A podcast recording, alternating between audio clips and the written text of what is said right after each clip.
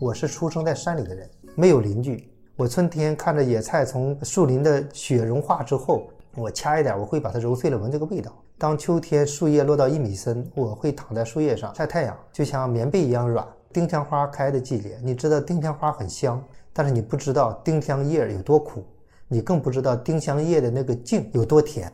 我们刀法内部在说品牌有三个阶段，第一个品牌阶段叫爆品品牌，它可能是有一个很独特的销售卖点，然后到第二阶段，它其实会跟某一个成分或者某个品类去挂钩，变成品类品牌。但我们相信第三阶段超级品牌，它其实是基于使命和意识形态的挂钩的。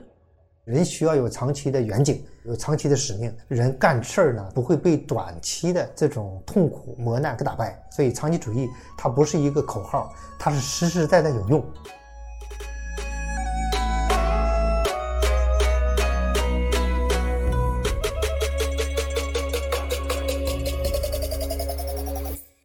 温柔一刀的各位听众朋友们，大家好，我是刀姐 Doris。今天我请来了一位我非常尊敬的前辈，林清轩的创始人孙来春孙总。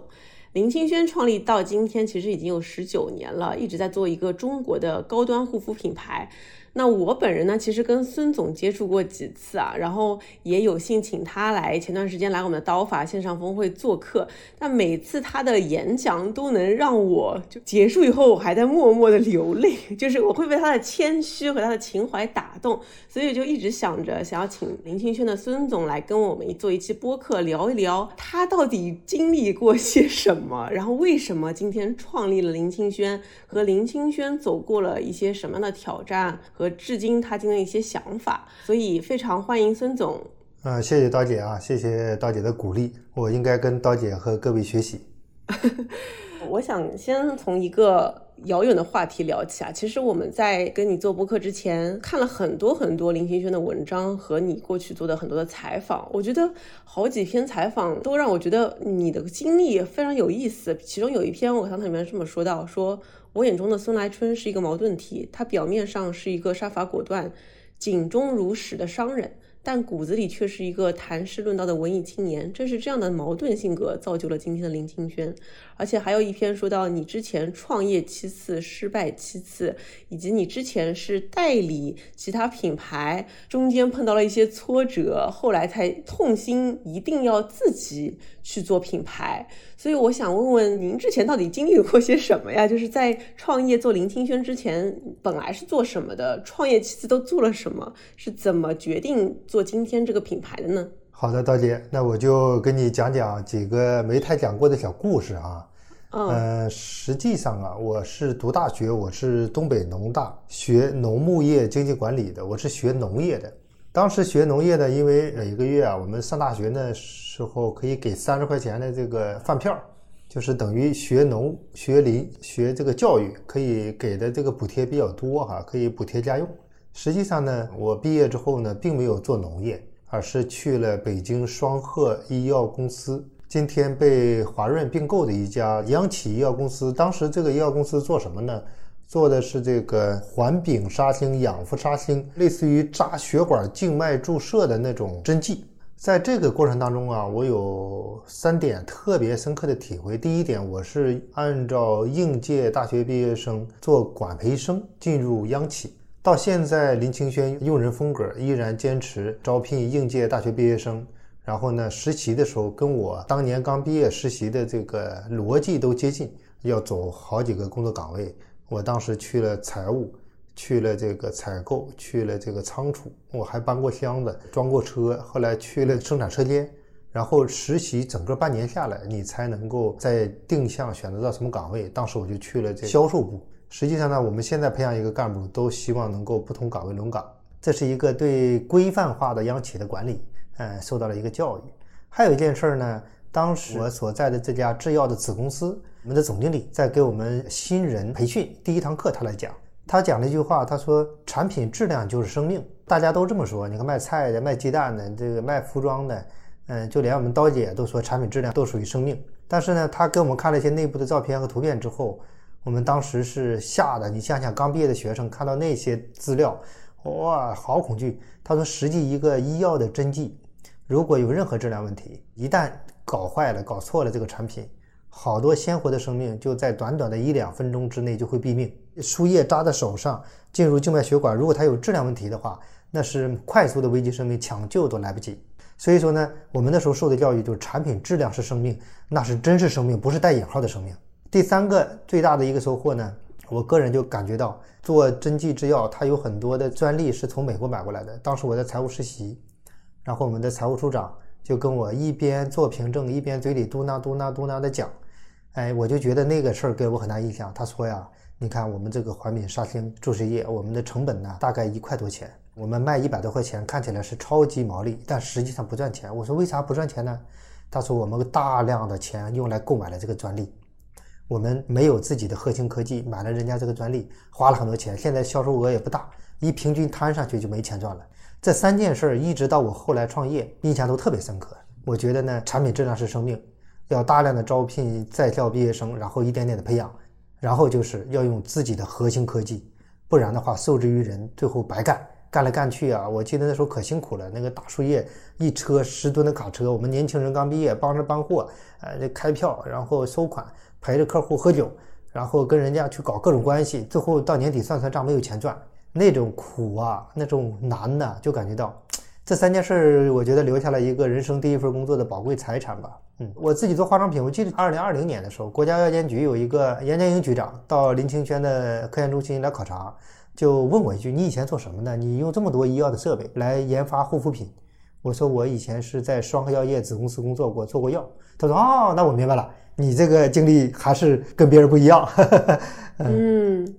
我明白了，难怪，因为上次你也在我们的峰会上说到，你花了非常多的钱，没有在投放上，而是自己搭建自己后面的研发和整个林清轩的研究的这个实验室。我当时就在想，为什么呢？就是因为这个事情听起来很正确，但是我觉得做起来好难。所以你刚刚说到早期，因为是在医药这边工作，有了这么一个底层的信念，我觉得哦，那就想得通了。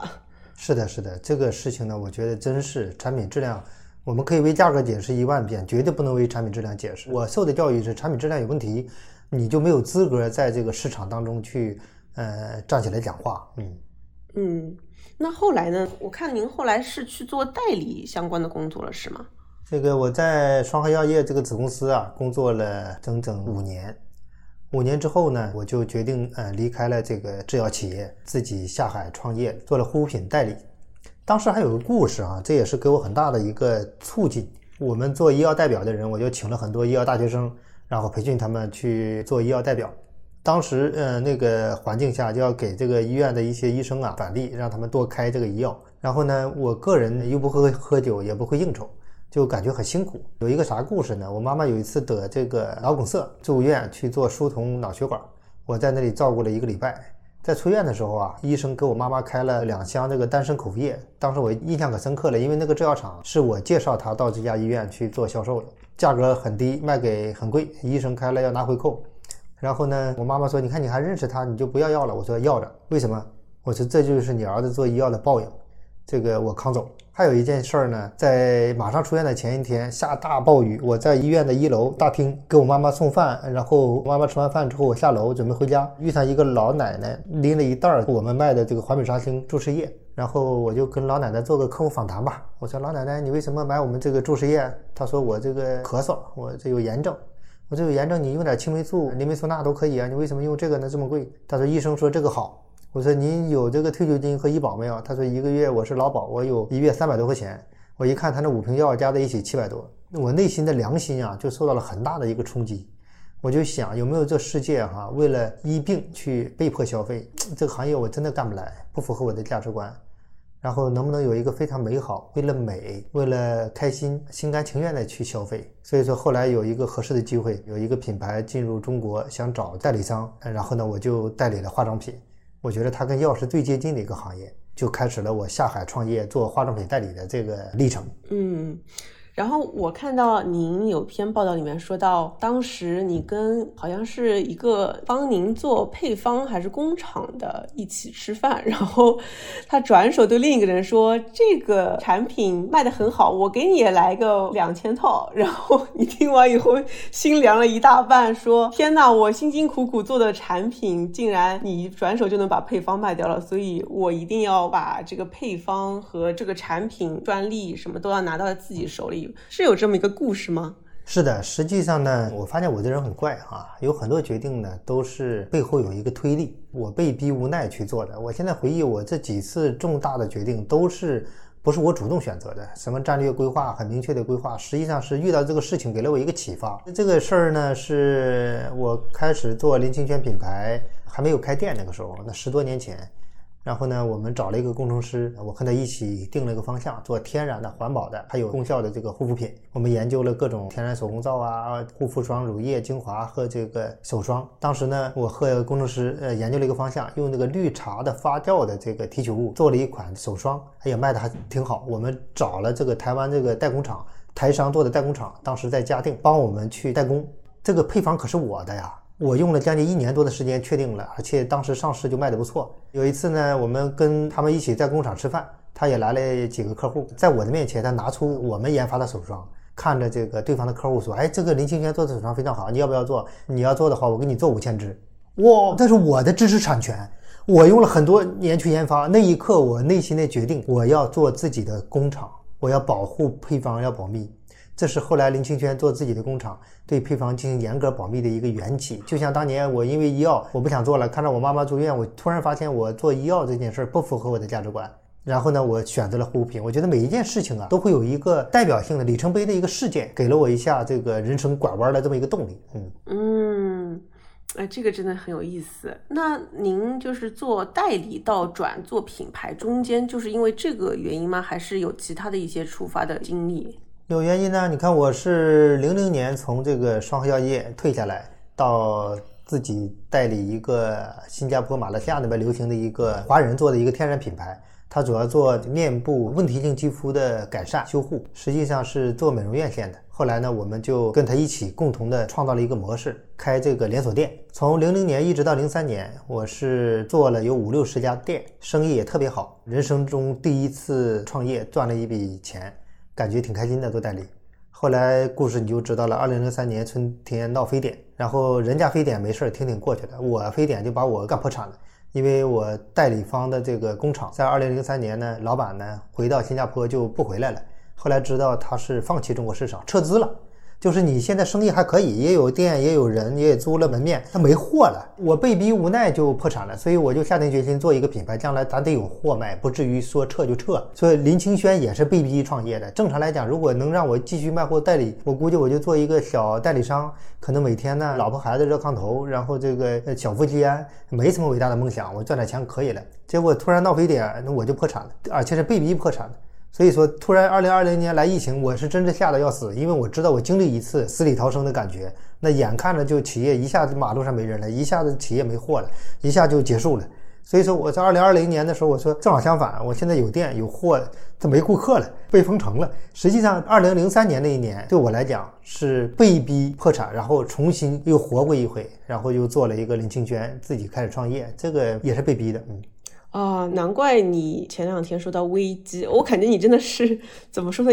疫情真的给你带来了很多转折的转机点，还真的好像每次都是疫情反而触发了一些东西啊。就刚刚听您说，我就分享一下我小小的一些感想啊，因为我的经历还是比较短暂的，但是我最近也在想这件事情，就是我以前一直觉得我命由我不由天，就是我觉得有很多事情是我要主动去努力、去选择、去争取，我也觉。得很多东西是自己争取来的，但我最近这个疫情下突然有一个不同的想法，我就想向您也请教一下，就是我突然觉得回顾以前发生很多事情，说是自己选择的吧，其实我突然发现更多其实是命运的自然而然给你带来的。举个例子啊。我。我是零八年去美国，然后我一七年回来的。然后我中间呢，就是发生了我去了纽约，然后再去了加州，然后再回国。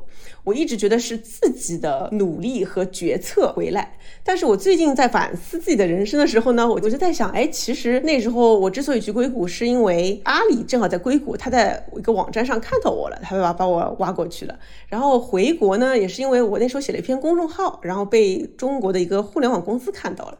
我就在想说，是不是其实人生没有那么多东西你可以自己完全的去决定，很多时候其实是会面临很多转机，或者你无法决定东西，但你只能拥抱这个变化，跟着它。所以刚刚您说的这个，其实林清轩的创立到今天也不是规划出来的，其实也是很多发生的经历，让你慢慢的最后到了今天，我就有了这么一个小小的感想。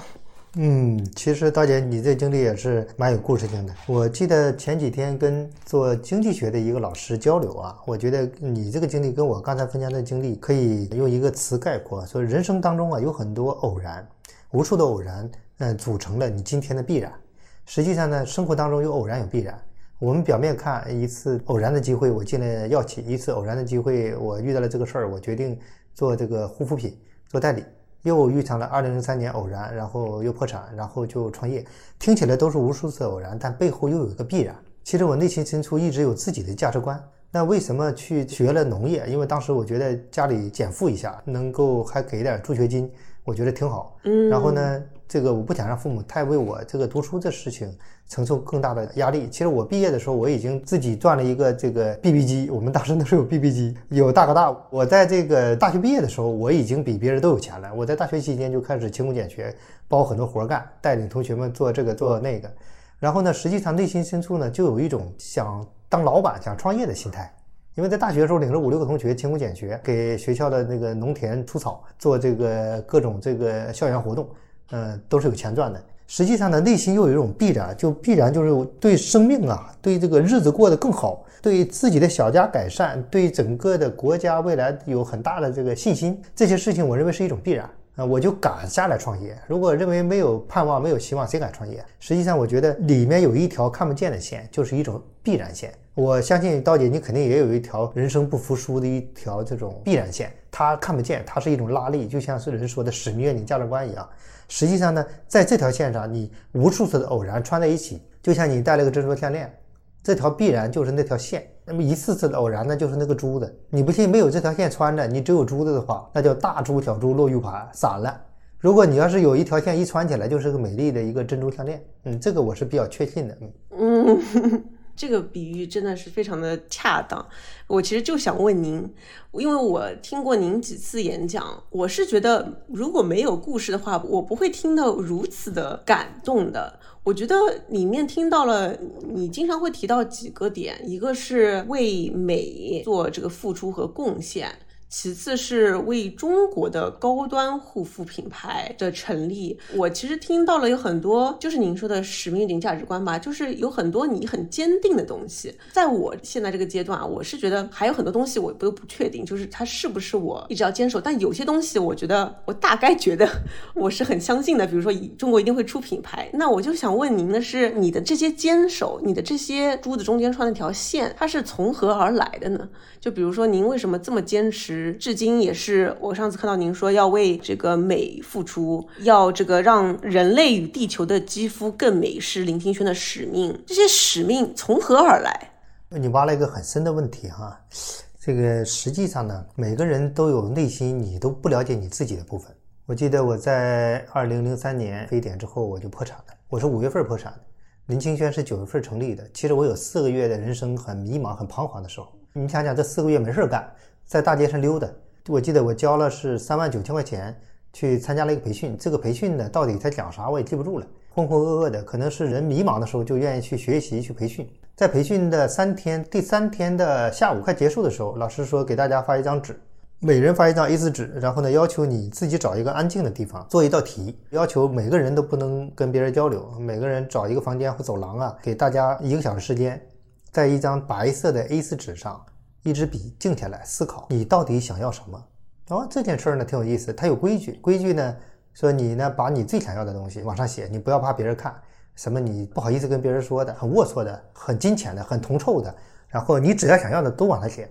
最后呢，当然了，你很美好的、很崇高的也要往上写。最后找出来那么一条两条你最想要的，重复写。要求第一，这张纸的正面写满，写满了之后呢，翻过来在侧面写你最想要的那一条和两条。那既然要求大家去做自己的内观，去思考你到底想要什么，这是人生终极问题啊，那就写呗，对吧？我要钱，我要大一点房子，我要车，是吧？我要美女，我要帅哥啊！有很多人就把你只要敢想的事都可以往上写。我想这可以啊，这就好好的满足自己的欲望吧。其实我在做这个题的时候，我思考了一下，我动笔写。当我写了半张 A4 纸的时候，我就感觉我想要的东西写的差不多了。估计那时候年轻也想不出什么太多的欲望。包括在上海这隔离这六十天，我突然发现满足基本生活其实很简单嘛，对吧？找几个团长团购点菜，就日子过得挺好，不需要那么多东西。嗯，然后两个月没有去网购，日子过得也挺好，不逛街也活着。但当时呢，我写了半张 A4 纸，然后呢，我就开始写我比较崇高的事儿。我就觉得人真就像马斯洛需求一样，它是有层级的。你满足了基础需求，开始往崇高需求。我在想崇高需求也写了很多呀，我要回报这个社会啊，这个那个的。然后最后我写了一个让这个地球更绿色。当我写的这句话的时候，我就有点感觉，我心里就动了一下。然后后来呢，我再看看前面这些，然后我就开始写让地球更绿色。我这一张 A4 纸写用了一半之后，我剩下的底下的一半我全写的让地球更绿色。这张纸写到最后的时候，那个纸啊都已经被我这个笔给这个穿透了。我自己写到自己就是泪流满面。我突然意识到，我灵魂深处，我有一种跟这个世界宇宙接轨的地方。我的存在应该让这个世界更加绿色。那时候我还没创立林清轩呢，因为那几个月闲着，属于无业游民呢。当我找到这一点之后，我就从这个房间里出来，啊，到会议室，我给老师说，我不用写了。我说我找到我的一生我最想要的东西。老师一看我这个表情，一看我写这个字，啥也没说，给我一个拥抱，说祝贺你找到了。实际上，我找到了一种很高的，可以让我充满了家国情怀，充满了很大情怀的、很高尚的，可以拉着我往上拎的这么一个动作，就是让这个世界更绿色。实际上，在创立林清轩之前就已经找到了。所以说，为什么给林清轩起个名叫林清轩？如果没有这个使命，我未必非要把这个叫这么一个名。这个名呢，跟我内心追求的这种伟大的使命，我个人伟大的使命，它是有关联的。就像我也不姓林，对吧？我姓孙，好多人见着我叫老林，哎，林总，呃，完了我也答应。其实林清轩这名是我上高中时候用过的一个笔名。我们那个岁数的人都有笔名啊。我那天跟江南春聊，江南春说他有笔名。哇哦！我说我们那时候有笔友，你们这一代都有什么网名啊？什么阿里的还有花名。实际上我们那时候有笔友，完了全国各地那都来回写信、写诗、写散文。实际上呢，我在上高中的时候就尤其喜欢森林，喜欢绿色。所以说，这个是对我很大的一个启发。我找到了我人生个人最高的追求和使命。嗯，当然，你还要问我为什么要找到了这个使命？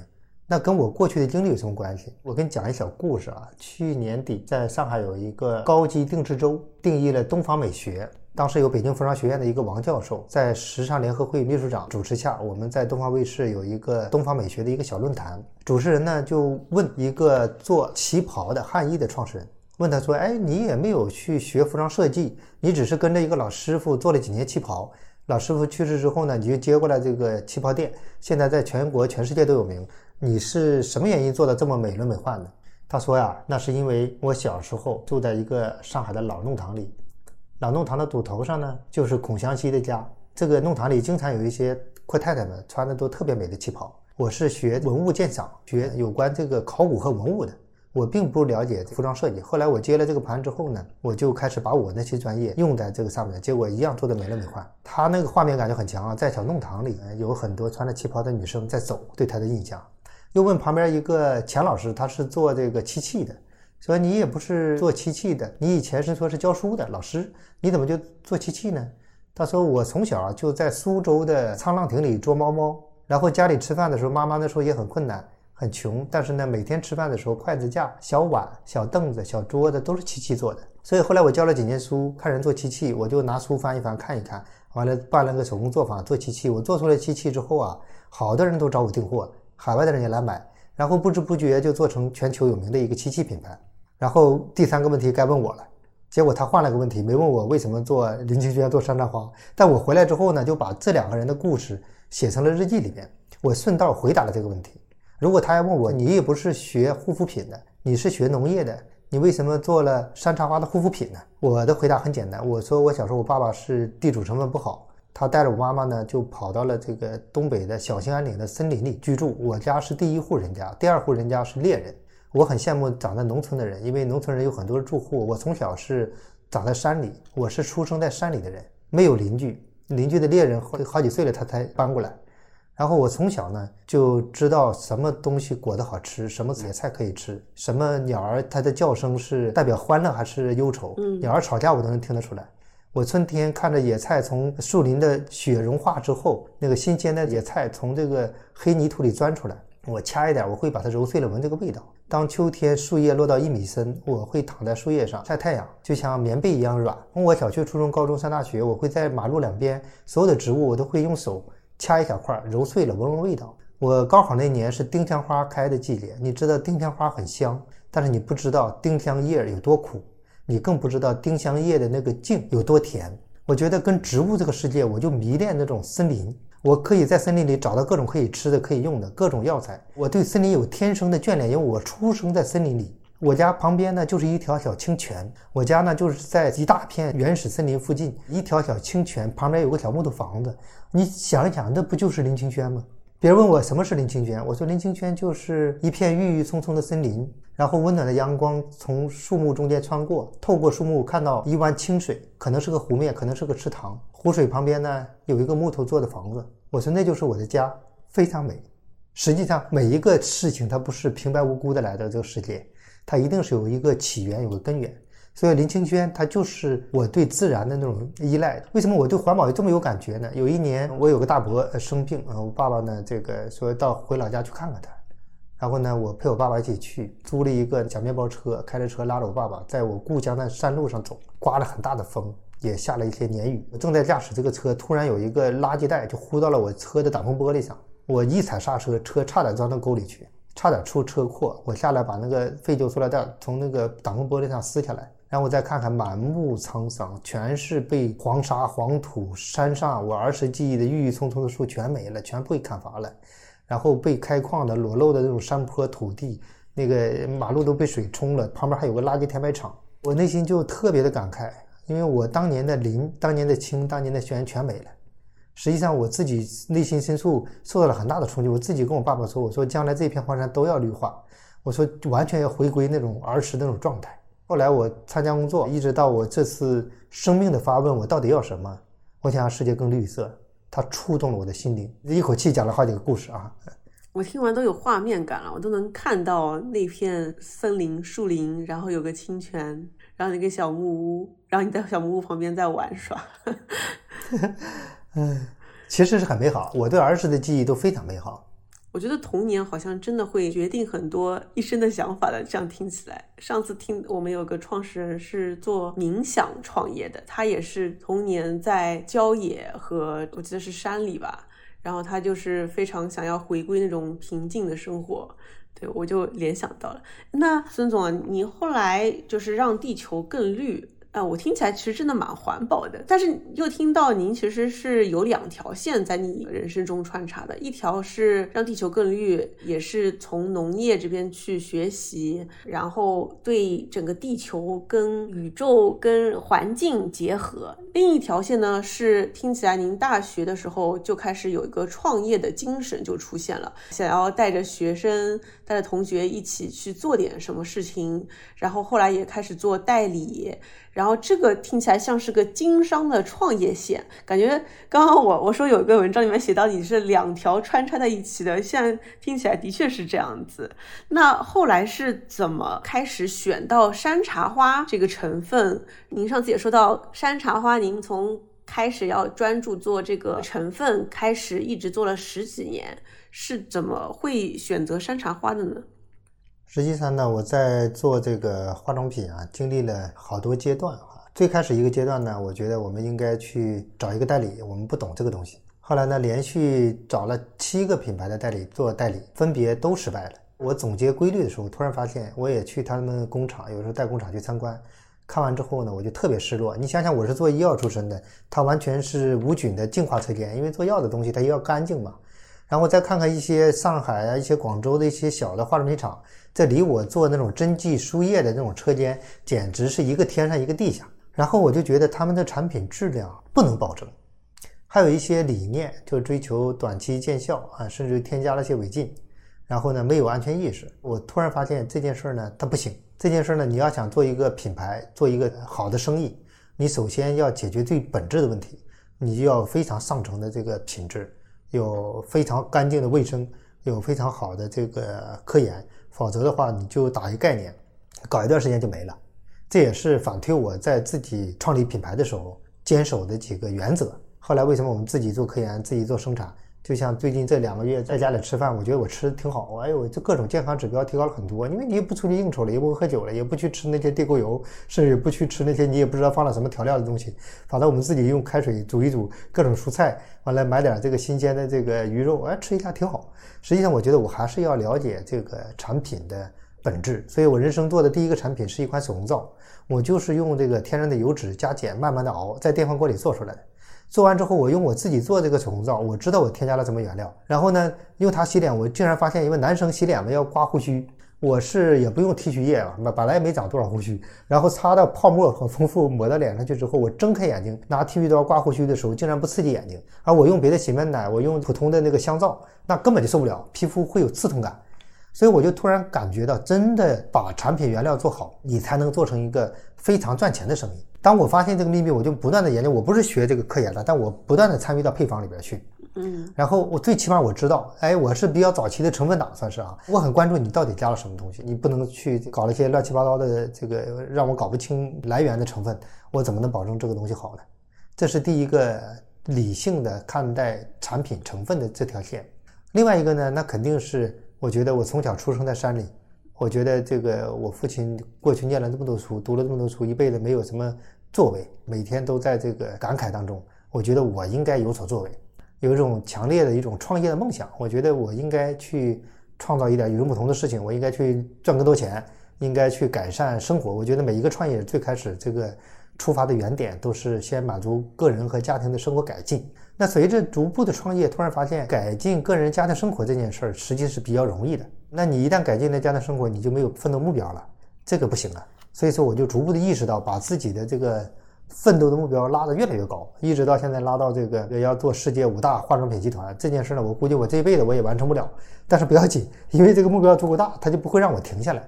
还有一个呢，我觉得在做这个产品，从开始为了赚钱，后来人多了之后，为了更多人一起赚钱，再到拿了投资人的钱，到今天还要为投资人赚钱，还要为这个国家和民族留下一个品牌。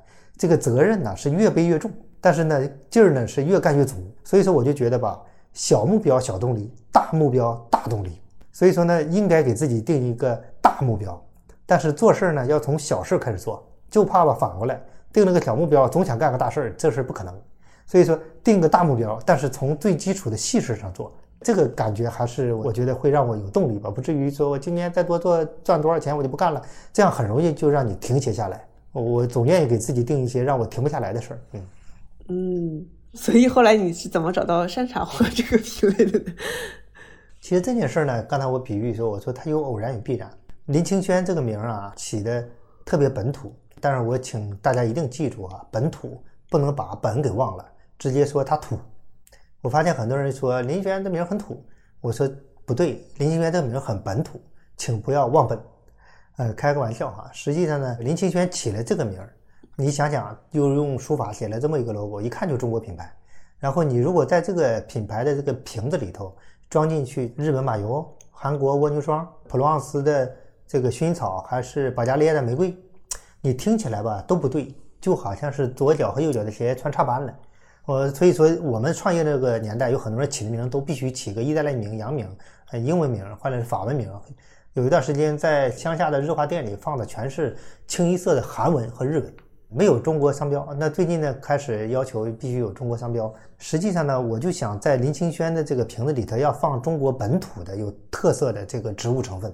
所以说，从林清轩创业开始，我们用云南的芦荟呀、浙江的小绿茶呀、青竹啊、青海的小红菊提取物啊，我们用这个睡莲呢，你听起来是不是都很中国呀？林清轩一路下来就要探索在中国这块土地上有文化的脉络可以连接上，有化妆品原料库里还有这种原料，还有人在做提取找这种原料。找了多少年了？可以说我苦苦的找了十年八年，也找不到那种让我特别满意的原料。原来林清玄在绿茶、还有石榴、还有芦荟都做的挺好啊，我认为我给他六七十分，就是及格偏高一点。一直到二零一二年，我去客家人地区旅行，到我一个朋友家做客，人家招待我吃那个客家人的这个呃汤，客家人做的汤很好喝呀，弄点排骨，采一点野菜根儿，一煮，哎呦，很鲜美。然后呢，我那天口腔溃疡，我喝了小口就不太喝了。他说：“你看这汤特别好喝，你怎么不喝呢？”我就跟那个老奶奶说：“我这个口腔溃疡了。”他说：“来，我给你拿一个茶籽油，放了九年了，这九年陈，你涂一涂。”我一看，他从那个抽屉里拿出一瓶那个青霉素的小瓶装的茶籽油。我是做医药出身的，我看到的青霉素瓶能装一个东西让我往嘴里砸，我当时就这，哎呀，我说这个你怎么能拿这个东西装呢？他说我放了九年了。我一听九年了，应该没问题了。然后呢，他让我直接对着嘴含，我就不好意思不含呢，这个比较要面子，我就含了一口。哎呦，那味道都变了，就是薅掉了。然后呢，我含在嘴里，我朋友的妈妈就讲，我们客家人啊，这个胃炎我们喝一小口，这个胃溃疡喝一小口，口腔溃疡喝。平常我们给小孩子擦红屁股，然后呢，女生呢擦脸擦头发。哎呦我的妈！我一听他说你，我说你们家这玩意儿神有啊，什么东西都擦。然后呢，他说你看我们客家人千百年来都是这样，我不用你们城里人用的护肤品，我就用这个茶籽油。我说阿姨，您今年高寿？她说我今年七十五了。我看她的皮肤虽然颜色黑黑的哈，但是非常有光泽、有弹性，也没有那种起皮呀、一堆小细纹呐。我就很震惊。按照正常她的皮肤状态的话，她绝对用顶级护肤品。这件事儿我一看，我说一个七十五岁的一个老奶奶，这个皮肤呢跟年轻女子一样。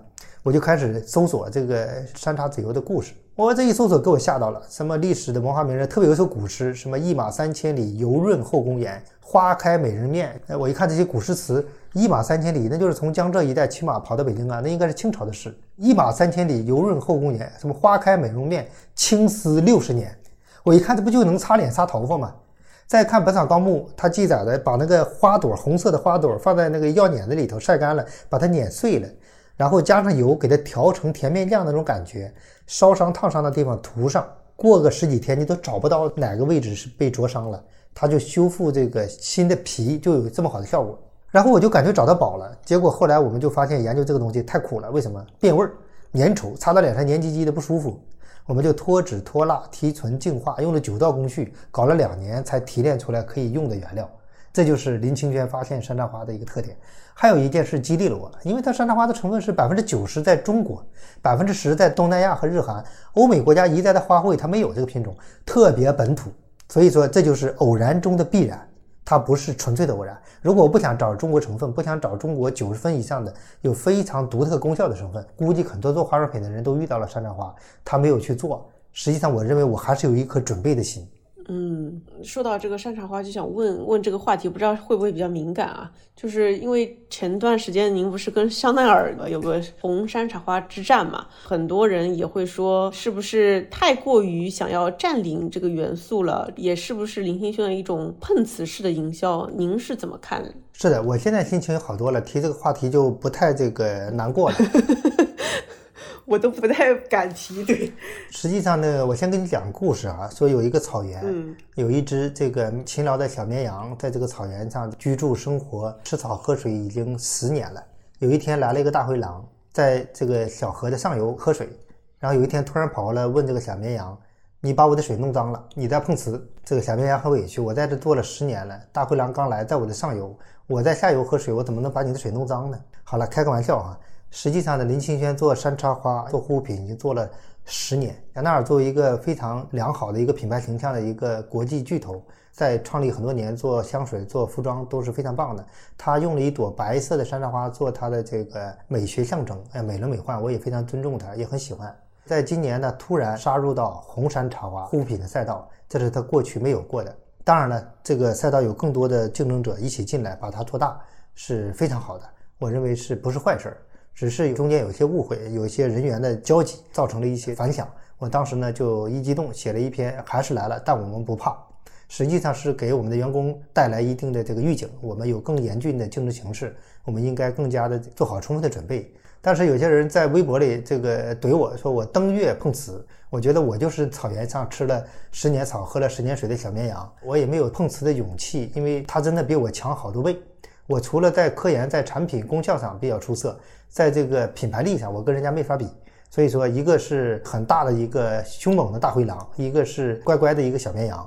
实际上，我觉得各有各的好处。草原上有这个生态足够大，大家都可以生存。嗯，到今天为止，我觉得这个市场被教育的更认为山茶花是一个有效的，不然为为什么这么多品牌来做呢？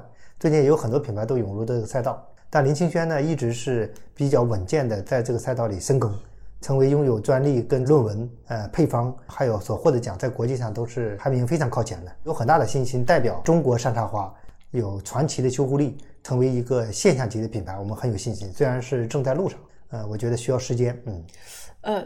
我这边还是要再问一句啊，因为我是有看到说您当时是有发微博的，对吧？就是说到香奈儿推出红山茶花护肤系列是，您好像说的是有预谋的 杀进 林清轩，好像是这句话，好像引发了很多媒体的报道吧。其实呢，这还是我个人的一个，我记得我当时写完这篇稿子之后啊，我们的公关部啊、市场部都说，你这个稿子那能发吗？这个不能发。这个不要提任何竞争对手的名儿。后来呢，我想想我自己呢，发到了我个人微博里。这篇稿子到现在我还保留着，也没删。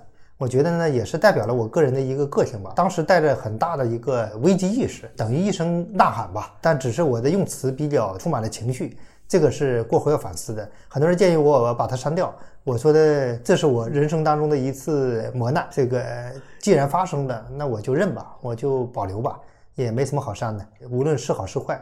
留在这里，成为我的一个教训，成了我的一个记忆。我现在考考虑还是有些考虑不妥，比较带着个人情绪去发表这个意见。实际上现在来看的话，这个事情呢有好有坏。这个好的话，让我们内部更加紧张了，更加团结了；坏的话，我被好多这个。网友说我叫登月碰瓷，我头一次听说还有这个词汇，那得坐着火箭登月碰瓷，可见我们中国品牌是非常自卑的，认为我们品牌有多么不如其他人。如果是做奢侈品，我可能做包，我可能不如这个对手；但如果做护肤品，呃，我们太有信心，在体验上、肤感上远超竞争对手。嗯，是的，我其实是理解的，因为我知道您，然后也知道您的这个初衷是。非常想做一个中国的高端的、真的产品好用的护肤品牌，然后也深耕了很多年在红山茶花这个成分上。那有一个国际品牌上来。呃，这个元素的话，您可能本身也出于这个民族的自豪感，或者自己也深耕了。嗯，像我，我也能理解啊。就如果说我做了那么多年，我今天在打这个成分，突然之间杀出来一个外国的大牌也在就打这个成分，我就会觉得啊，我苦苦耕耘很多年的这个小苗苗，怎么瞬间就变别人家的？我可能就一下子有点就是很难过，然后说两句，然后又会被媒体说自己是登月碰瓷，我心里会想说。天哪，那 实际上我那几天都不敢看我的微博，我的微博实际上被好多人围攻了，骂的很难听的话都在骂我。实际上呢，我自己啊，为了我个人，我可能未必去写这封信。这个刀姐，你刚才说到了一个核心点，我实际上内心深处啊，我总有一种责任感和家国情怀。就比方说，这个每一个品类往往是能够代表一个品牌，能够代表一个国家。比方说，一提这个马油，就是日本人做的最好；说一提清酒，就日本人做的好；一提白酒，就是中国的茅台做的好；一提这个红酒，就是法国做的好；一提橄榄油，大家都认为意大利做的好。其实错了，橄榄油都是意大利从这个西班牙进口的，然后再去分装。实际上呢，我觉得山茶花这个物种明明在中国，我们明明做了十年。如果我拱手相让，最后有一天别人说林清源你怎么山寨法国的品牌做山茶花呢？你说我不比窦娥还冤吗？消费者来讲，他就是心智要去占领，到底是哪里代表什么东西？比方一说黄酒，可能绍兴啊、江浙一带做得好；可能一提葡萄干的话，就新疆的葡萄干好。好了，实际上有的时候呢，我们需要在关键时候来去发声。中国山茶花才是母产国，中国山茶花林清轩做了十年，这个事实要讲清楚。所以说呢，就有一些代表着好像是我要出来战斗，然后我要捍卫住中国山茶花在中国。是原产国，而且是做的非常好的。无论是我受多少骂，受多少委屈，受多少非议，实际上我要喊他这个一嗓子，关键时候亮个剑，然后呢留住中国山茶花是中国做的好这件事儿，我觉得我还是要呐喊的。嗯，虽然是受了很多委屈，但我回头看看，一个男人受点委屈能算啥呀？这个受了很多人骂，骂就骂呗。如果林清玄哪怕干破产了，人们在历史记忆里头，中国的山茶花才是原产国。当年有个林清轩誓死的这个呐喊过、挣扎过，我觉得留下这么一笔也不是什么坏事儿哈。嗯。说到这个事情，我前段时间看葛文耀葛老的他的那本自传书里面也说到，他当时是跟哪个国际集团对方说，中国就很难，也不会有高端的品牌出来。我好像是这么一家，有可能有部分记错。然后他当时也是其实是很愤慨的。然后后来他就做了这个百草集。然后看到您这个做林清轩，其实我看到一些故事里面也是说到有。相似的一些情怀在的，就是我我其实个人也比较，就是我觉得我们中国因为品牌起的比较晚一些，所以有些心智，那国外很多品牌那么多年了，其实已经有些沉淀了，那肯定我们会相对吃亏一些。但是如果这个事儿今天不去做，它后面只会越来越难。所以我是觉得无论怎么样，如果有勇气去开始做这件事情，就很值得敬佩。但是我。依然会觉得它好难啊，就是因为我觉得一方面我看到林清轩在打打一个高端，而且您刚开始好像做的是，您刚刚也说到的是手造，然后后来。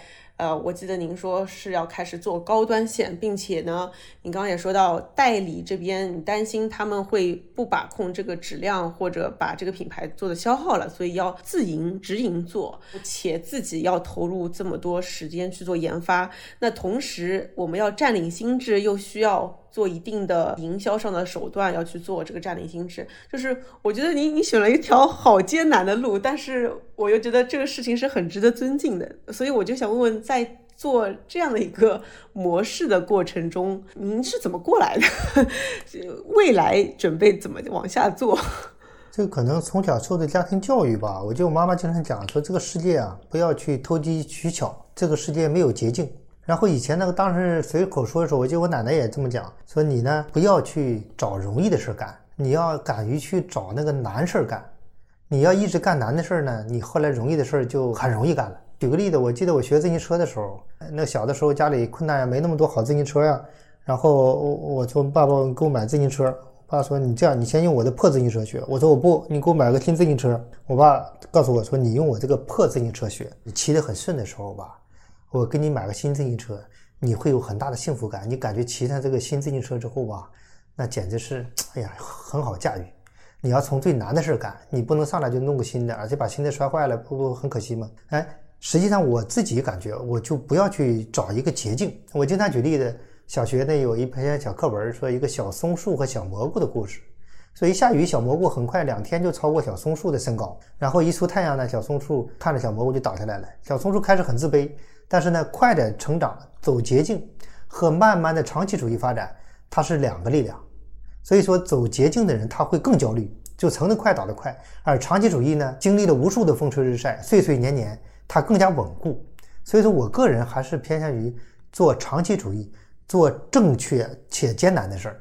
这个是从小受的教育，我们就是那个文化，就不能投机取巧，不能走捷径，不要去想快。当然了，很多中国哲学里面讲，就是慢就是快，嗯，少就是多，少就是多的聚焦嘛，慢就是快。你其实要夯实所有的基础，踏踏实实干。实际上，我觉得这个文化是从开始创业之初，在个人在我自己心里就会这么想问题。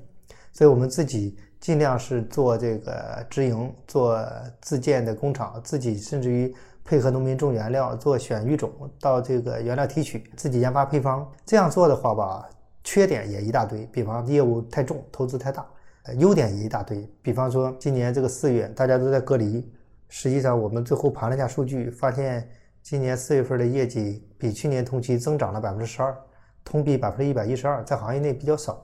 别人说：“那你怎么还能增长呢？”我说：“那原料库里有很多，工厂是自己的。然后隔离的四月一号，有三十个工人在工厂吃住，留了一条生产线，生产没停。所有的主播在办公室里隔离，十九个主播在主播，销售没停。完了，物流呢？因为二零二零年之后，我们就多点布局了。二零二零年最严重的武汉设立了分仓，无锡设立了分仓，义乌设立了分仓。所以说，除了上海以外，发货没停。”所以说，林清轩的业绩在遇到重大问题的时候，疫情期间抗打击能力也强，就是可能做的重一些，但是我们穿越这个经济周期的可能性大一些。就是这个船太大太重，你没觉得遇到风浪的时候，快艇容易翻船，大的航空母舰比较难翻船，但是投入大。我觉得还是要做长期主义的事儿，不要投机取巧，我们不光是比谁做的强、做的大，还要比谁活得久。因为我的梦想是要做百年品牌。嗯，我想替各位听众再问一问啊，就是您觉得，比如说做护肤品牌，做长期主义和做短期的急功近利，在做法上会有哪些不同？比如说有哪些关键的决策上你是面临过挑战，就是或者说抉择和纠结，但最后你因为长期主义，你选了一条不同的路？太多了呀。这个一开始我考虑到要做一个品牌还是做一个生意，这个时候呢，我决定还是嗯要有一个长期的品牌的想法，开始做生意。哎，这个想法是完全颠倒过来的。如果你说我就想做一个赚钱的生意，那就谁给钱就把货卖给谁，你就对了。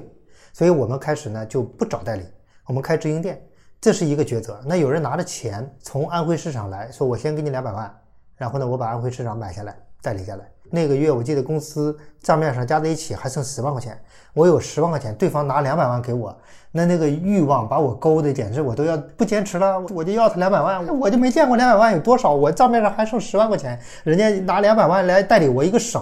后来我想想这个诱惑太大了，后来说算了，我说我非常感谢你，我送他一套产品，请他吃顿饭，我们还是坚持走自己的路。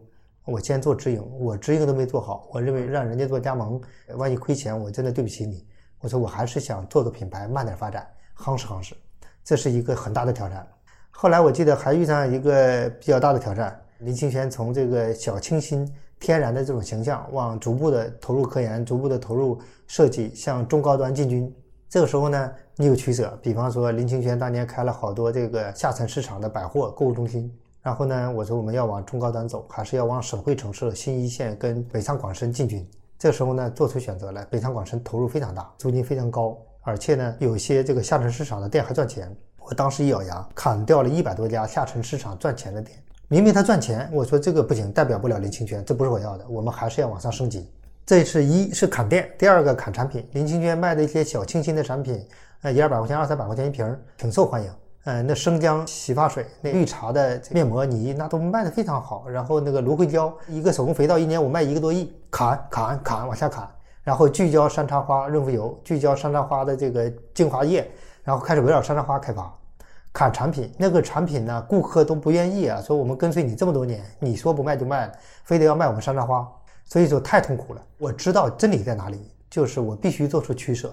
决定了做高端，就把最好的配方、最好的资金、最好的人力、最好的精力都给山茶花系列产品，那么就要忍痛割爱，把不能代表林轩品牌的店关掉，把不能代表林清轩未来的中国本土的中高端品牌形象的这些产品就要给它切掉。这个过程啊，相当煎熬。还有一件事呢，就是以前我讲过的，在这个二零二零年疫情刚发生的时候，一个礼拜业绩就基本没有了。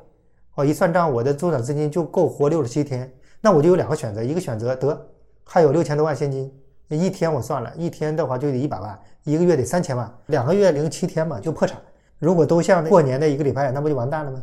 我的选择就有两个，一个是老孙不干了，把店都关了，员工一开除，你还有六千万现金，还有两个亿的库存，一卖转电商挺好，亿万富翁对吧？我消费也不高，我有一个亿够了，这是一个想法。还有一个想法，老孙，你的梦想要创造一个让人类跟地球的肌肤更美。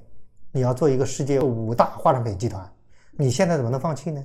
你抱有的长期主义，一个长期主义活一百年的话，有一个月不赚钱，有一年不赚钱，又能怎么着呢？我突然意识到，我也是哈。如果两个人想白头偕老，为了孩子的事吵一架，其实一个礼拜就好了，那不算啥。如果两个人只是想玩一玩，可能是没有问题，吵一架就分手了。所以说，长期主义就可以让你克服眼前的困难和痛苦，你可以把日子好好过下去，就跟两口子过日子一样。我既然抱着长期主义，我怎么在乎？就像这次封城六十天，我们大家都痛苦不堪，我也痛苦。但是我想想，我要的是长期主义。我两个月难受这件事儿，回忆过来不弹指一挥间吗？看中国文明五千年，医疗条件和治理能力到现在差远了，中国也没亡了呀，这个民族也在呀。实际上，你用长期主义历史的眼光看，死不了，别害怕，有问题也会将来会调整过来。实际想想呢，就会乐观了。所以说呢，我觉得长期主义可以让我一次次的用这种使命。和愿景拉着我从黑暗当中拉出来。长期主义呢，你会订立远大的梦想，它会让你克服眼前的障碍。如果你没有长期主义，眼前有个墙，那你就撞墙了。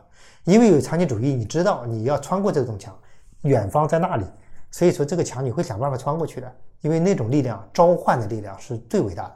实际上，靠个人内心的定力。靠个人的意志力是做不了啥事儿的。因为我记得谁说的，一个运动员你得看着运动员的头像和这个照片，你才能成为运动员。我说一个想减肥的人，你必须有一个身材妙曼的一个海报贴在家里，你每天看着那就是你的目标，你容易瘦下来。如果就靠个人意志，为什么人得找教练呢？教练往往身材挺好，教练不光是教练，教练告诉你要达到我这样，人没有目标，没有一个明确的目标，光靠个人意志力，我基本就放弃了。嗯，个人没什么意志力。所以说，人需要有长期的远景，有长期的使命。人干事儿呢，他不会被短期的这种痛苦磨难给打败。所以，长期主义它不是一个口号，它是实实在在有用。就像一个人要有信仰一样，要有信仰的话，你就可以解惑。这传道授业解惑，对吧？如果你没有信仰的话，实际有的时候你可以钻到死胡同里，你搞不定了，就不知道该怎么办了。那您有没有过这个您的自己的崇拜的对象或者您的偶像，你想要一直或者就是参考他的很多理念去做的事这样的？有啊，我觉得很多人物，我喜欢历史哈，因为也喜欢这个研究宗教人物。比方说，所有的宗教人物，例如这个释迦牟尼、耶稣，就拿耶稣来讲，实际上对他来讲的话，他是一个出身贫寒的一个木匠的儿子，他可以说什么也没有，但是呢，他却影响了二十亿人。他所传播的理念，你看看哪一条不是教人做好呢？按照圣经的说法，是他没有罪，为了赎众人的罪被钉在十字架上。你想想，就是我们只想自己，想自己短期赚的钱，实际你将放弃非常美好的未来。但这件事呢，大部分人觉得唱高调、唱口号。实际上，如果你短期赚钱的话，有可能任正非是我非常欣赏的一个人。任正非从来不去炒基金、做这个股权投资、搞房地产。任正非就牢牢的立出一孔，立出一孔，集中十万大军攻一个城墙口，一直把它打开。你们觉得这个都是一种精神上的力量？所以说，我觉得任正非的这种做企业，这种十年如一日、几十年如一日干这件事儿，我觉得给中国人所有的企业家上了一堂好课。所以说，我自己这么多年就守着这个行业，我一直准备把它干成世界五大，什么房地产、什么其他东西都不干，老老实实的锁定这一件事儿，组织十万人攻这一个城墙垛口，一定把它打下来。我觉得还是受了这个一些历史人物跟这个中国企业家的影响吧。嗯嗯，对，上次也是您跟我说，就是如果在一个事情上重复不停的做，不停的做，这个积累它就是能够滴水穿石。其实我还知道，您之前在有个采访里面说到，你跨过八道坎。我那篇文章我看了好多遍，我觉得总结非常精辟。然后您说到第一道是品牌定位的坎，是因为就像您刚刚说的，之前是一个小清新品牌，后来要把它变成今天的中高端走。第二个就所以就是刚刚那个价格的坎。第三道是对抗电商的坎。第四道是系统升级的坎，当时您还开了一个软件公司，投进去六千五百万，全亏了。总结一句话：创新不等于创业。我想数字化创新不用自己去搞，跟阿里、腾讯合作，所以后来做了个全链路的数字化升级。第五道是理念升级的坎，然后也是这个中高端继续往下走。第六道是组织升级的坎，第七道是战略升级的坎。这每道坎都听起来非常难，就其实我觉得光是一第二道坎，因为我看好像从品牌从原来的偏下沉或者是小清新到中高端升级，基本就没有看到过有多少个很顺利能转型过来的。当时是怎么去把这几道坎，就是你能跟我再分享一下中间这几道坎是怎么过来的吗？实际上啊，这个做企业你要没有梦想，就是不进则退。然后呢，你想让自己和这个组织保持一种战斗力，你就必须要不断的去攀登。在攀登的过程当中啊，一个组织最大的这个进步就是越过一道又一道的坎。然后有时候没有坎呢，你就要带领着团队组织故意找个坎给他越过。比方说，马上要四月一号要封城了，来了一条大坎，我们的工厂和总仓都在上海。后来，我们很清楚浦东已经封城，浦西有可能也会有问题。我们抗疫三年了。你现在说还没准备好，那就是你的问题了。我们就内部开始讲话，怎么越过大家这个消极的、抱怨的、整个的这个负面新闻满天飞的这个状态，这个坎，你发现它就是个坎，我们要攻克它。就像一个部队打长征，你是一个一个关隘去打通。其实不断的升级打怪、打卡这件事本身就是企业组织最常规的工作。打过一个一个的坎的时候呢，你还回来得复盘。就比方说林清轩当时对数字化特别敬畏，但是又搞不明白怎么回事儿。我理解他数字化就要从软件系统开始，那干脆我自己投资成立个软件公司。这件事儿呢，这个坎儿呢就摔得遍体鳞伤。但最后发现要跟各个大的成熟体系的这个机构去合作，当然了，这个坎儿如果我要迈过去了，那也有可能我成为一个互联网这个大咖了，就不是做实业的了。其实后来发现，每一个人呢都有自己善于干的事儿，然后干自己最专注的事儿。后来我还是要从这个软件公司调回来这个主业上，我还是做护肤品这件事，我最有心得。实际上，无数次的攻坚，无数次的这个升级打怪，其实是摔得遍体鳞伤。没有人说我攻一个坎儿就成功了，攻一个坎儿就好了。我知道今年这个情况很严峻，那你说这个物流怎么办？那马上快速的，基本上都用二十四小时、四十八小时。就要开设一个分仓，马上把系统打通，货源拉出去，这都是非常紧急的一个个的动作。突然发现，团队最大的成功不是给大家发一红包，而团队最大的快乐是什么？一起打了一场看起来不可能胜利的仗。但是呢，你千万不要总抱着这种想法，所以说一定要做好充分的准备。团队必须打一场经过精心准备、完全可以取胜的仗，那会带来巨大的团队成就感。以前呢，我做软件是一个没有准备就干了那事儿。中间还有一次失败，做了一次红茶，这件事给了我更大的教训。你说林清轩卖护肤品卖的好好的，你开发什么林清轩红茶呀？最后呢，有一个顾客在网上给我留言说你家的红茶挺好喝，但是我怎么喝出一股化妆品的味道。你们化妆品工厂和红茶工厂离得多远？还有这件事对我是一个极大的警觉。后来我把这个茶叶全部撤下来，然后发给员工做福利，再也不卖什么茶饮了，老老实实的做护肤品。在一个个的总结的时候，我们可以总结出一个个的坎儿，但我也有意识的去挑战一些对团队来说是比较大的、看起来不太可能的事儿，做做准备，然后一个个的打怪，给团队带来这个巨大的成就感。谁不愿意拿到打完胜仗、举杯相庆的那种快乐呢？实际上，我觉得打坎儿这件事儿啊，是最能够历练团队的，乐在其中。嗯嗯，那在这个疫情这道坎上面啊。因为您之前说第一次碰到危机其实是二零零三年那会儿，二零二零年是这次的疫情的刚刚开始。当时我记得也是林清轩有很多的相关的这个艰难和如何挑战存活，我们当时也有采访过您。那到今年疫情升级，回头看这三个节点，你觉得你有什么不同的心得吗？你你你每次在面对这样的疫情或者这种黑天鹅事件？你的想法有什么变化吗？要简单总结的话，那个时候呢，就是被逼无奈、被动，一切都是被动，你根本掌握不了自己的这个创业的这个命运。人家说撤资了，你就破产了，命运不在自己手里。那时候产生一个想法，就是我一定要把握一个品牌的命运，自己开创一个新品牌吧，不能把自己的命运交给一个你确定不了的人手里。在二零二二年这场疫情，三年前这场疫情来了之后呢？其实我发现，再大的困难，其实要有人心的信心。有了这个信心，有了这个人心，你其实办法有的是。突然发现，我们做数字化，连做开发软件到跟别人做接口，该做的事都做了，主要是大家没信心了。其实团队一旦我写了那封至暗时刻的一封信，主要是鼓舞团队重拾信心，认清这个疫情的本质，它不会把我们摧毁。我们大家不要担心，不要害怕，抓紧爬起来干活。结果发现信息一找回来，再借助全部转成线上，业绩就逆袭了，还能增长。二零二零年这场疫情呃还比较突然，但二零二二年它就不是突然了，因为长春在上海之前就已经在封城，去年的时候西安已经搞了一阵了，包括这个苏州这件事呢，我早就有准备好。然后等于我们准备到什么程度呢？在二月份开始，我们的每一个主播都会有一个应急包。这个应急包里有什么呢？有这个直播的多备一个手机，有这个美颜灯，有这个成套的林清轩产品，有所有的试用的道具，有这个手机支架。然后为什么说给这个每个主播有应急包呢？说不定哪个主播被隔离在家里头，你搁家里这个应急包可以拿起手机继续做直播。然后我们就已经多点布局仓库，多点布局这个供应链。防止出现一地被封城造成的这个损失。实际上，我觉得抗疫抗了三年之后啊，就提前对各种不确定性做好充分的准备。嗯，再加上二零二二年，我发现这次疫情下来，对我们这个组织又起到一次巨大的打怪。你想，在这么艰难的前提下，四月份业绩还能增长，根本就不是靠你一个人，完全这个组织都在有自驱力在那跑。当然，也要制度设计啊，设计成自驱力。让大家意识到这场困难不是老孙一个人的，是我们所有人的。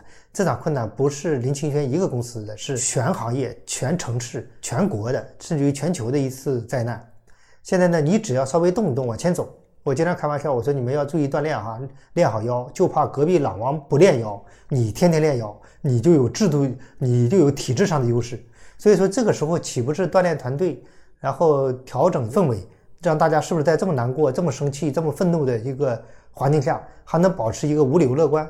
所以说，我还回归到这个原点上，调整人的状态，把这个乐观调整成无理由乐观。后来我发现，我自己是最大的受益者。我在调整别人的时候，我自己反复告诉我自己，其实我现在回忆，别人都在担心我。我今天早上起的稍微晚一点，开一个会议没赶上。哎呀，我们公司的同事啊，急得不行了。孙先生，你有什么问题啊？你这个……后来我终于爬起来，前天睡得晚了，我爬起来我就给连上这个会议设备开会的时候，好好的，我说你们放心啊，我说我身体好得很，天天在这个锻炼，然后呢，跟着刘畊宏跳这个。更红的男孩女孩们，每天我都开心的大汗淋漓的，我就等着今天我为了跟你聊天，刘畊宏的这个舞我就没跳上。呃，实际上保持一个无理由的乐观，然后呢，把大家的心态，我说你找到方法，然后拼力去干，创造不可能。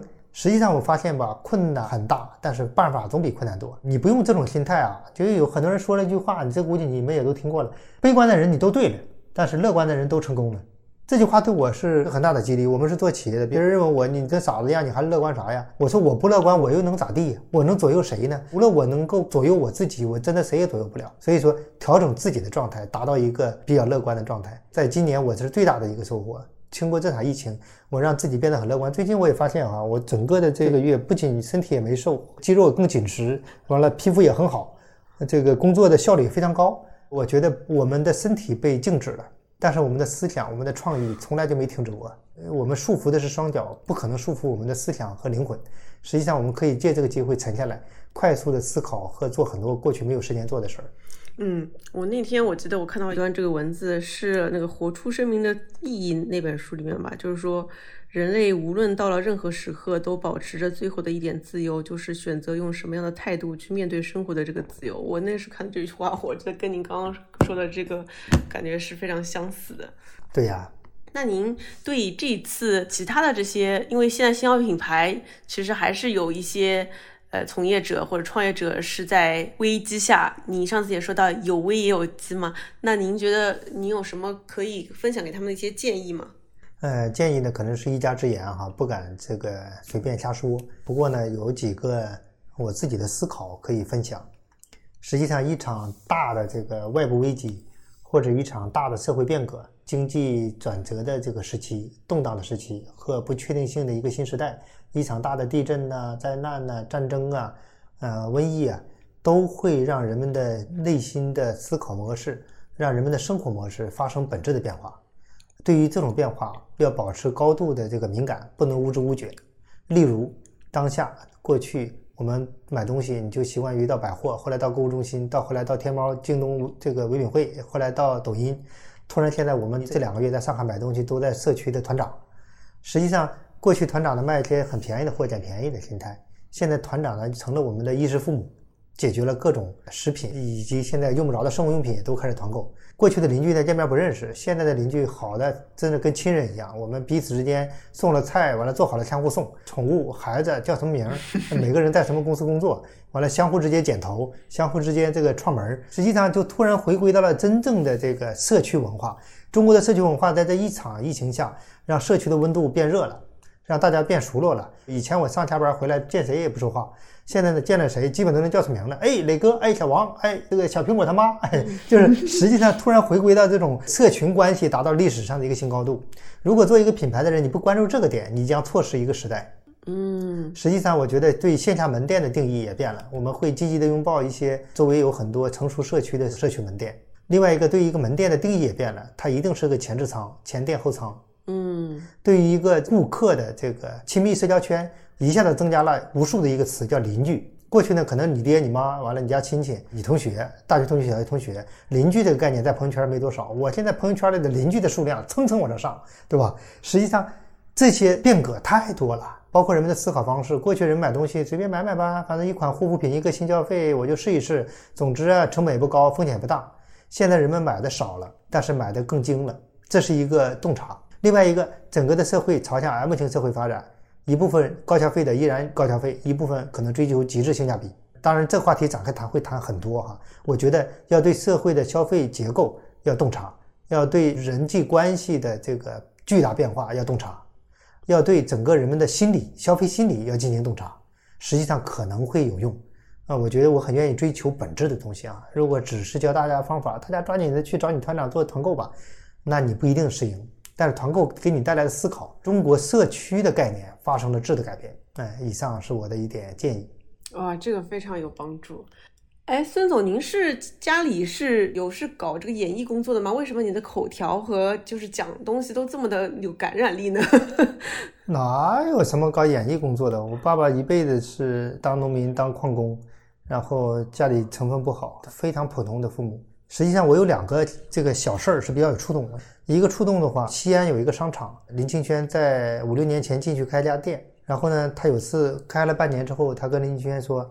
哎呀，我们引进了一个国际大牌，引进了一个韩国的 The Face Shop，你呢给让个位置吧，人家是国际大牌，你这国内品牌，你不能在这个位置。于是我们就被换了个位置，换了个位置之后呢，非常偏，原来那个位置呢，一个月能卖三十万，我们重新装修亏了十万块钱。过了七八个月之后，那个商场说，哎呀，那个品牌没卖好，他们要撤了，一个月卖五万块钱，你还是回来吧。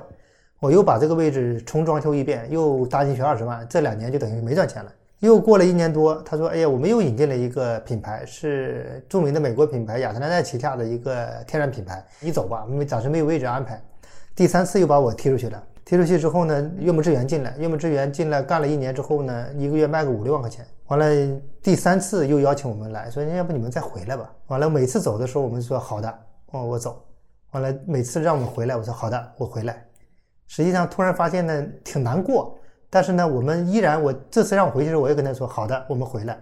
我说你下次再让我走，你放心，我也不给你压力，我还走。嗯，然后呢，你只要引进国际大牌，我给你让位置。这个时候呢，那个商场的总经理就很害羞，说，哎呀，这个过去有些误会啊，你们林学院这几年发展还挺好，我们争取这次呢，让你们尽量多在这干，你们好好干。嗯，这是一个故事。我觉得呢，我不能跟人拧着干，还要自己强。自己不强的时候呢，别人让你走，你就说我走；别人让你来，好，我再来。这是一个很有触动的点哈，还有一个故事非常有触动啊。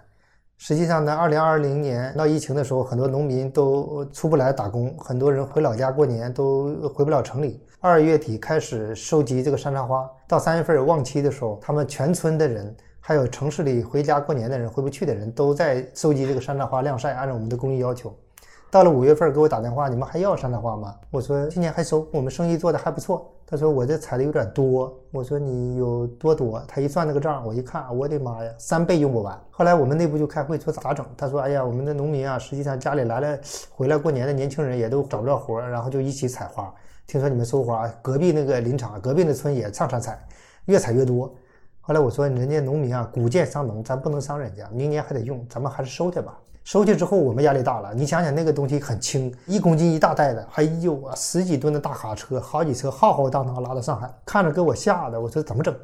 于是我们多招聘几个植物提取的小组，一起研究，从里头提取这个有用的东西。我说你抓紧提取，那个提取物啊多放，然后呢把它当水用，用到这个面膜里边。后来呢，我们在这个提取物里分离出一种抗衰老的多酚类的多酮类的物质，比原先的这个山茶花提取物强十倍。哎呀，有时候我突然就感觉一感慨哈，就是这个上天是公平的。你那时候只是想照顾一下这个两个月、三个月找不着活的农民工和城里打工的人，然后呢，你收了一些花，结果因为这个花收的太多有压力，你就拼命的去研究，结果拼命的研究，去年就搞出了一种红山茶花提取物，然后就今年马上有一个添加了百分之九十红山茶提取物的化妆水。有人说你为什么添加百分之九十？我说太多了，用不完，添加百分之九十，结果一做功效评测发现。有非常卓越的修护抗老能力，这个产品不是我们研发的，这是老天给的。这个故事对我震撼是非常大的。哇，你这两个故事好棒哦！第一个故事给我感触也很深哎。你刚刚最后说的那两句话，你说就是你还没有到那个位置时候，别人让你走你就得走，但是你还是得变强。我觉得这句话听完，哎呀，心中一阵苦楚，但又觉得很有道理啊。实际上这十九年呢，我对于做好一个品牌的变化是非常大的。我最开始刚开始做一个好评，我说价钱便宜，做好质量。其实我第一个阶段呢，做一点性价比高的产品给人家用。我的经历做品牌，我认为只要有好价格，产品还不错，就是一好品牌。往后做一做，发现呢，我必须做一个非常强的功效，产品有效果才是好品牌。再往下阶段呢，我突然发现不对，我必须做一个消费者作为第一联想。它才成为一个好品牌。最近呢，我发现还不行，必须你这个品牌代表一种精神，代表一种价值观，你才算是好品牌。光是功效，光是做品牌都不行。我举一个例子吧，比方说，我今年春节去看我妈妈，我背了一个这个双肩包，塞了很多东西。我妈妈摸摸我的双肩包，说：“你这双肩包也不是纯皮的。”我妈妈那个年代，七十多岁的人，她认为好的东西是纯皮的，而我背那个包呢，是一个名牌。这个包呢是以不做纯皮设计为主打，我是重品牌的。结果呢，过年嘛，亲人都在一起。我那个侄女是一个平面设计师，像个艺术家一样，她收入很高，她也没背什么我那个名牌。她用不屑的眼神说：“她在西藏有一个合作的项目，那个藏区的农民啊，用手织、用牦牛毛编织了一个包。之后呢，她为了支持这个藏区的手工艺人，买了她一个包。她说：‘我才不需要用名牌呢。’这件事给了我极大的一个触动，我觉得。”这一代年轻人，他不仅仅看价格、看功效、看你是不是一个大牌，他更在乎你这个品牌代表着什么价值观。所以林清轩要为人类与地球的肌肤更美做绿色生态的工厂，不断的去种树，种五千万棵树。我无意当中，我们发现很多顾客说，我用林清轩是因为林轩，我觉得这个品牌啊，总是有一种点亮自己、照亮别人，总是有一种情怀，总是回报这个绿色的地球。好多顾客竟然因为这件事来买林清轩。所以我就突然发现，未来的品牌从价格到功效到品牌，最后到你这个品牌的价值观，在精神层面跟顾客打通。所以林清轩二十四号开一个发布会，升级第三代 logo。第三代 logo 呢，我们设计师在设计时候，我就跟他采访，我聊了很多。最后呢，我们就要把这个品牌的那种精神，外在柔美，内心坚毅，就我觉得有点像刀姐。你们这一代年轻人，实际上外在很柔美的小女生，内里呢是非常坚毅，充满了理性的光辉。